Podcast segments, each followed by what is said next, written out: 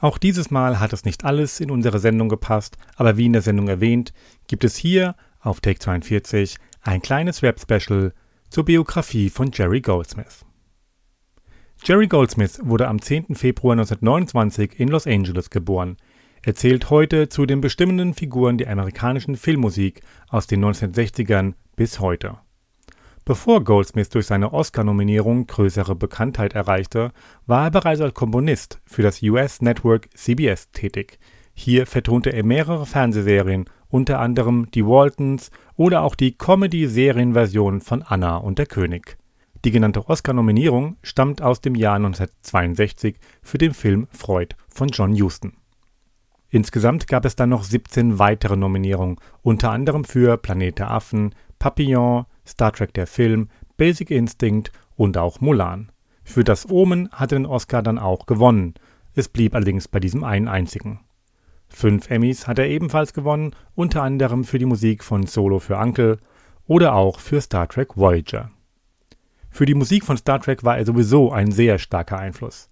Mit der Titelmelodie zu Star Trek der Film legte er den Grundstein für eine der wohl bekanntesten Melodien im Fernsehen. Eben diese Melodie wurde dann abgewandelt und in Star Trek The Next Generation als Titelmelodie verwendet. Aber auch die Musik der Filme Star Trek V, Star Trek Insurrection und Star Trek Nemesis stammen aus seiner Feder.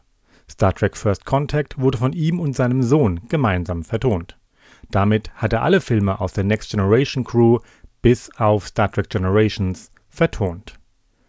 Alle Werke von ihm aufzuführen, also Jerry Goldsmith, würde schlichtweg zu lange dauern. Daher seien hier einfach stellvertretend ein paar Filme genannt, die man kennen könnte.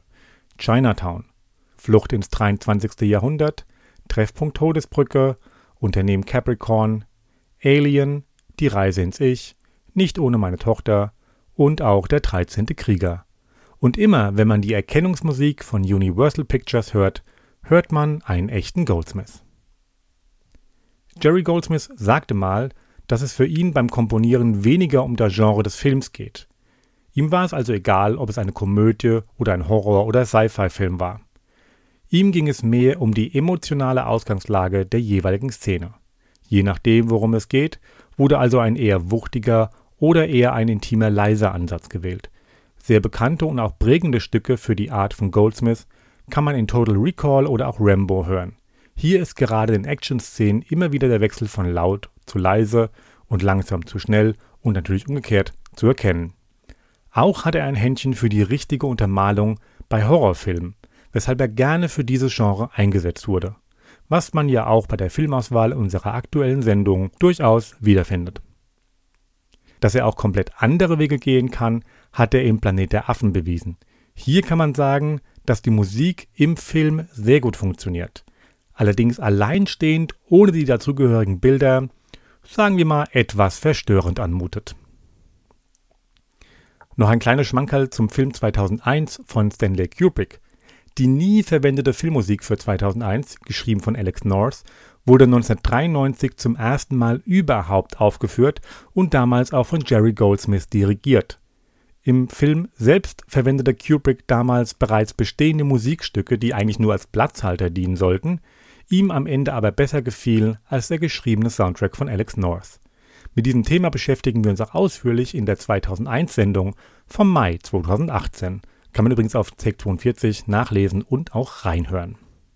Jerry Goldsmith verstarb 2004 in Beverly Hills und hinterlässt fünf Kinder. Sein Sohn Joel Goldsmith war ebenfalls Komponist.